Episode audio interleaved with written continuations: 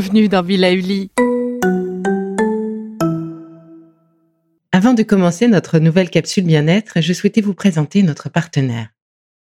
Ah, le printemps. La saison, les fruits reviennent sur nos étals, un vrai bonheur. Et pour profiter de ces fruits toute l'année sans attendre, Materne a inventé les gourdes Pimpot en 1998. C'est fou, j'ai l'impression d'avoir toujours eu ces gourdes avec moi. Et pour profiter partout de ces gourdes fruitées, savoureuses, préférez la version sans sucre ajouté. Le format nomade en fait un compagnon incontournable du goûter de nos enfants, petits et grands. Plutôt indispensable d'ailleurs, quand l'on sait que d'après une enquête du Credoc menée en 2019, 69% des jeunes de 3 à 17 ans ne consomment pas assez de fruits et légumes et ont en revanche un goûter bien trop sucré. Avec une gourde pomme sans sucre ajouté, vous leur apportez une portion de fruits Notea au Nutri-Score, bien entendu. Et saviez-vous qu'en plus Pompot est engagé pour des vergers éco-responsables et que ces gourdes sont fabriquées en France? Alors foncez pour découvrir des recettes de plus en plus audacieuses et toujours aussi délicieuses. Bonjour Eh bien, on se retrouve aujourd'hui pour parler du tantrisme. Ce mot chargé de fantasmes est pourtant assez récent. Et oui, en réalité, date du 19e siècle et il est dérivé du mot tantra. Tantra, c'est une vision du monde et une pratique philosophique sacrée qui cherche à mobiliser toutes les énergies du corps, donc y compris les énergies sexuelles, mais pas seulement, pour arriver à la libération. La libération peut être donc le nirvana. Tantra, ça signifie trame ou chaîne, euh, chaîne d'un tissu par exemple. C'est aussi une doctrine, ce sont aussi des règles édité dans des livres, les tantras.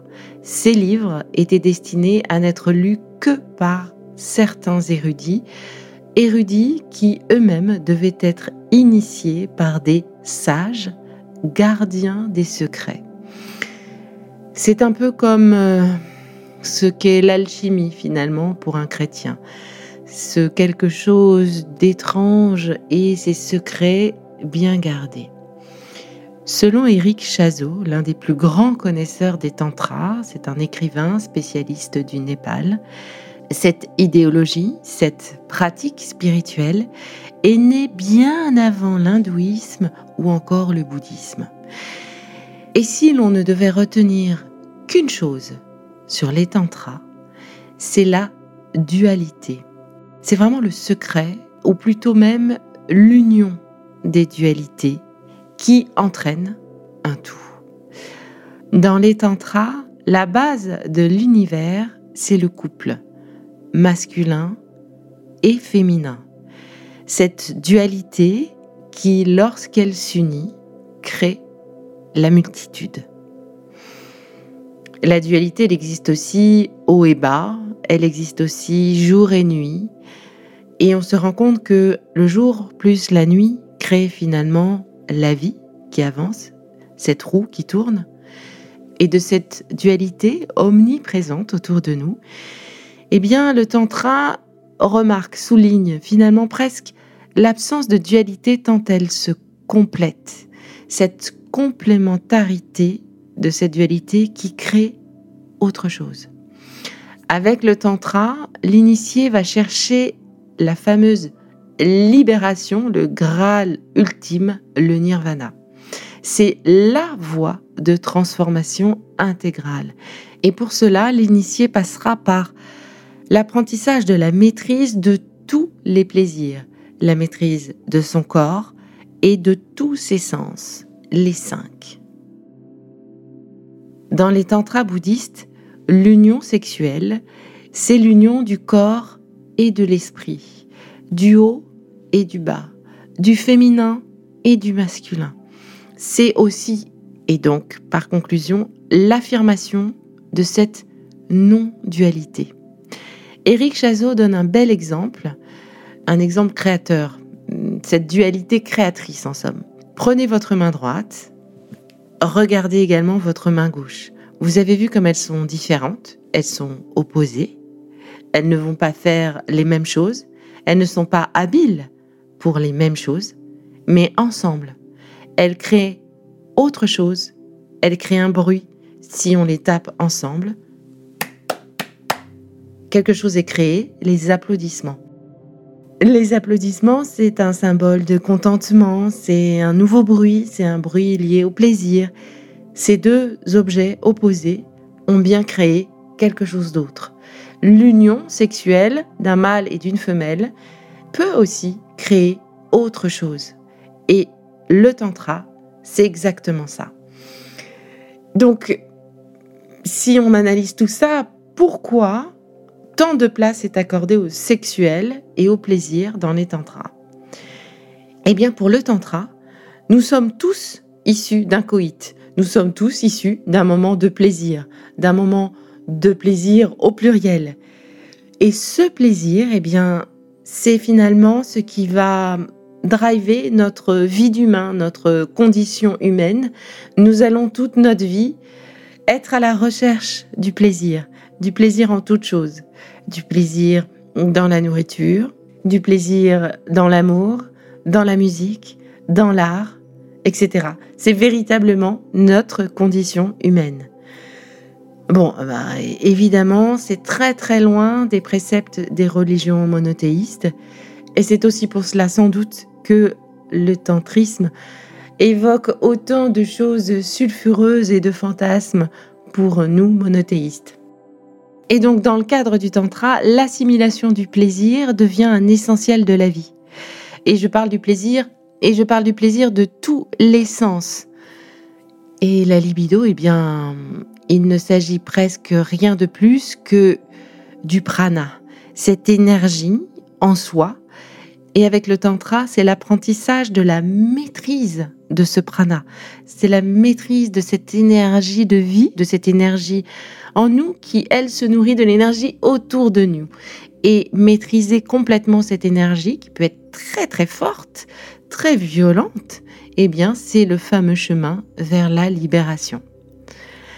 Et ce prana, justement, s'entretient, s'attise, se modèle via la respiration, via les mantras, via l'alimentation, tous les moyens que nous avons à notre disposition pour prendre soin de nous, finalement, et donc soin de notre prana. Et tous ces moyens sont multiples. Et avec tout cela, c'est la valeur de l'union qui reste la plus importante. L'union de la femme et de l'homme, l'union des opposés. Le tantrisme considère la femme comme la divinité ultime. Tout vient d'elle, tout naît d'elle. C'est la sagesse, le prajna. Il n'y a rien qui ait plus de valeur que le féminin, et l'union de la sagesse, le féminin, et du moyen d'y parvenir, upaya, et donc là c'est l'homme, le masculin, eh bien c'est l'union sacrée.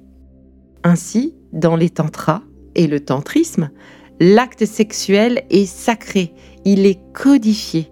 Le but n'est pas d'atteindre une plus grande jouissance, mais de maîtriser complètement son plaisir sexuel parce que c'est la maîtrise de son énergie, c'est la maîtrise de son prana.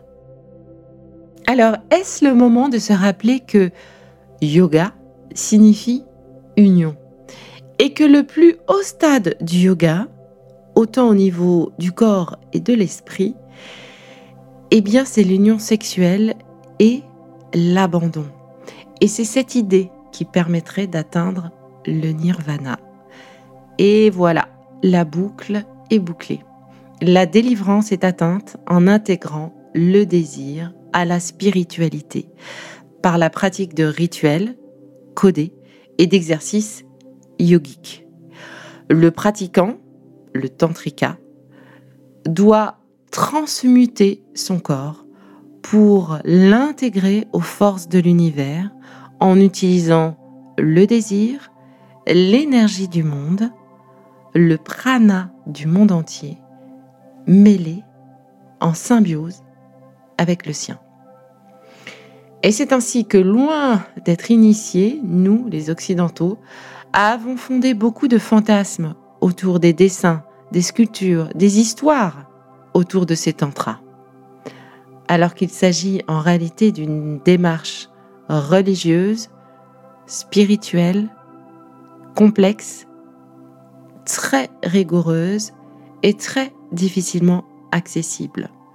Et si l'on fait référence aux sculptures sur les pagogues, si on fait référence aux dessins, si on fait référence aux histoires, aux images que l'on a pu voir de cette sexualité a priori débridée, voire même une sexualité très zoophile, eh bien, il est important de rappeler, et là je remercie vraiment le livre de Éric Chazot pour cela, de rappeler que finalement, ces animaux sont des symboles et bien souvent représentent euh, des divinités ou représentent un symbole de la force et seuls les initiés peuvent réellement comprendre ce qui est dit.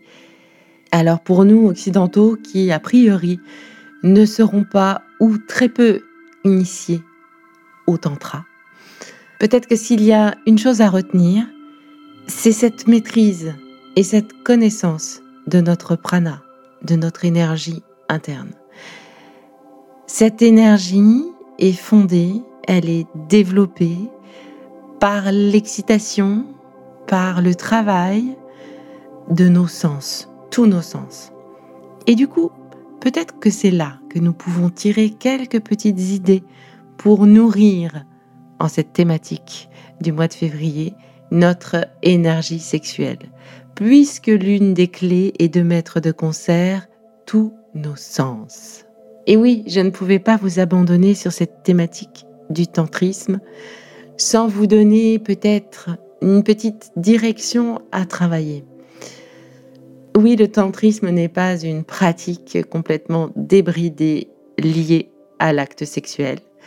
Le tantrisme est un véritable éveil et une maîtrise de son corps, de soi et de son énergie. Et dans la thématique qui nous concerne en ce moment, pour rallumer la flamme, j'ai essayé de rassembler quelques petites pistes de réflexion ou d'exercice pour justement travailler cette énergie à notre bénéfice. La première piste, eh bien, beaucoup de bon sens. Essayez d'être le plus zen dans notre relation pour être capable d'envisager un véritable lâcher-prise ou même l'abandon. Deuxième piste, de travailler tous nos sens. Le son, le souffle, le toucher, le goût, le mouvement. Et comment cela Comment faire tout ça? Eh bien, un peu d'olfactothérapie avec des huiles essentielles en diffusion, selon les synergies que j'ai pu vous donner dans l'épisode exercice de réflexologie. Réveiller le toucher avec des jeux de caresses en utilisant des plumes peut-être, histoire de jouer sur les différentes sensibilités entre les corps, mais également sur les différentes parties de nos corps. Le goût et les senteurs de l'autre, je laisse votre imagination faire le reste. La respiration. Essayez de vous caler sur votre partenaire. Un yogi inspirerait de la narine gauche pendant que son partenaire expirerait de la narine droite, offrant au flux d'air un chemin précis et contrôlé. Mais déjà, essayez de caler ses inspires et ses expires. C'est déjà un grand pas. Commençons petit. Le mouvement. Et oui, le mouvement dans le non-mouvement à essayer. Et là, je vous propose d'essayer de contracter chacun vos périnées. Oui, hommes et femmes possèdent un périnée. L'homme, en contractant son périnée, fera se relever son pénis et la femme enserrera le pénis de son partenaire masculin. La femme qui gère son périnée et ses contractions peut d'ailleurs arriver seule à l'extase, mais là n'est pas le sens du tantrisme. Ces exercices ont pour but de vous faire toucher du doigt ce que l'on peut faire en connaissant son corps. Et là, ce n'est qu'une infime, infinitésimale partie de ce qu'est réellement le tantrisme. Éric Chazot, qui a été initié, nous en dit un peu plus, sans trop nous en dire non plus, dans son livre magnifique et très éclairant, Tantra, Théologie de l'amour et de la liberté. Sa lecture m'a beaucoup éclairé pour la réalisation de cet épisode et je vous invite vraiment à le lire si vous êtes intéressé par ce sujet du tantrisme. C'est un très bel objet en plus d'une mine d'informations. Allez, je vous laisse à vos exercices et je vous dis à tout vite pour la suite des aventures Be Lively.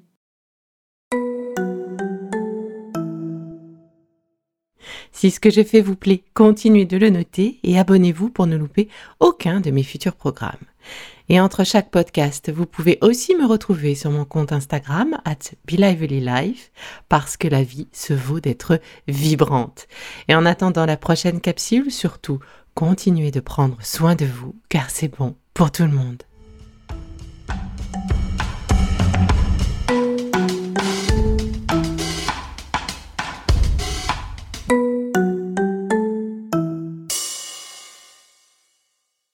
le contenu que vous venez d'écouter n'est pas un dispositif médical et ne peut pas se substituer à l'avis d'un médecin basé sur votre situation personnelle. En cas de doute, consultez votre médecin.